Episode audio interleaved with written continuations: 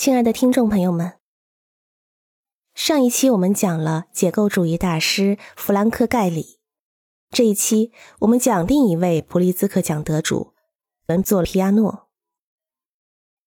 伦佐·皮亚诺于一九三七年出生于意大利的热亚纳，一九六四年毕业于米兰技术学院。大学在校的时候。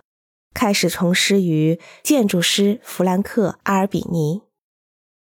一九七一年成立皮亚诺罗杰斯事务所。一九七七年成立皮亚诺莱斯事务所。现在热亚纳、巴黎、柏林设有建筑工作室，进行设计活动。在一九七一年的设计竞赛中，被评为蓬皮杜文化艺术中心的设计者。当时他只有三十三岁。一九七七年，蓬皮杜文化艺术中心完成。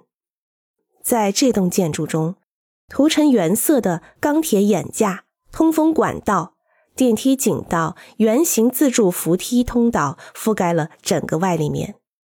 这个外观造型给当时建筑界极大的冲击。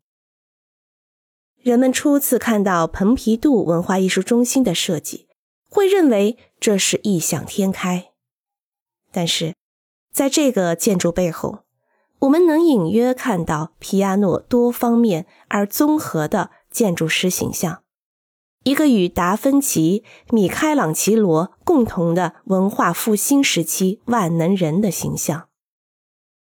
皮亚诺具有明快的空间构成能力，找出技术问题解决方法的科学家的分析能力，将理性的设计方案升华为空间美学的艺术家的构想力，融合技术与美学的细部处理，并将其应用于建筑设计之中的工匠的技术能力。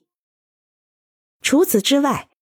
它还能将环境的潜在特性外显成城市设计策略，能够反映出皮亚诺多方面性和综合性特点的第一个作品，就是蓬皮杜文化艺术中心。在这之后近三十年的设计历程中，它的这种特点会出现在每一个作品中，但每次也都会在思路上有所转变。并形成新的特色。下面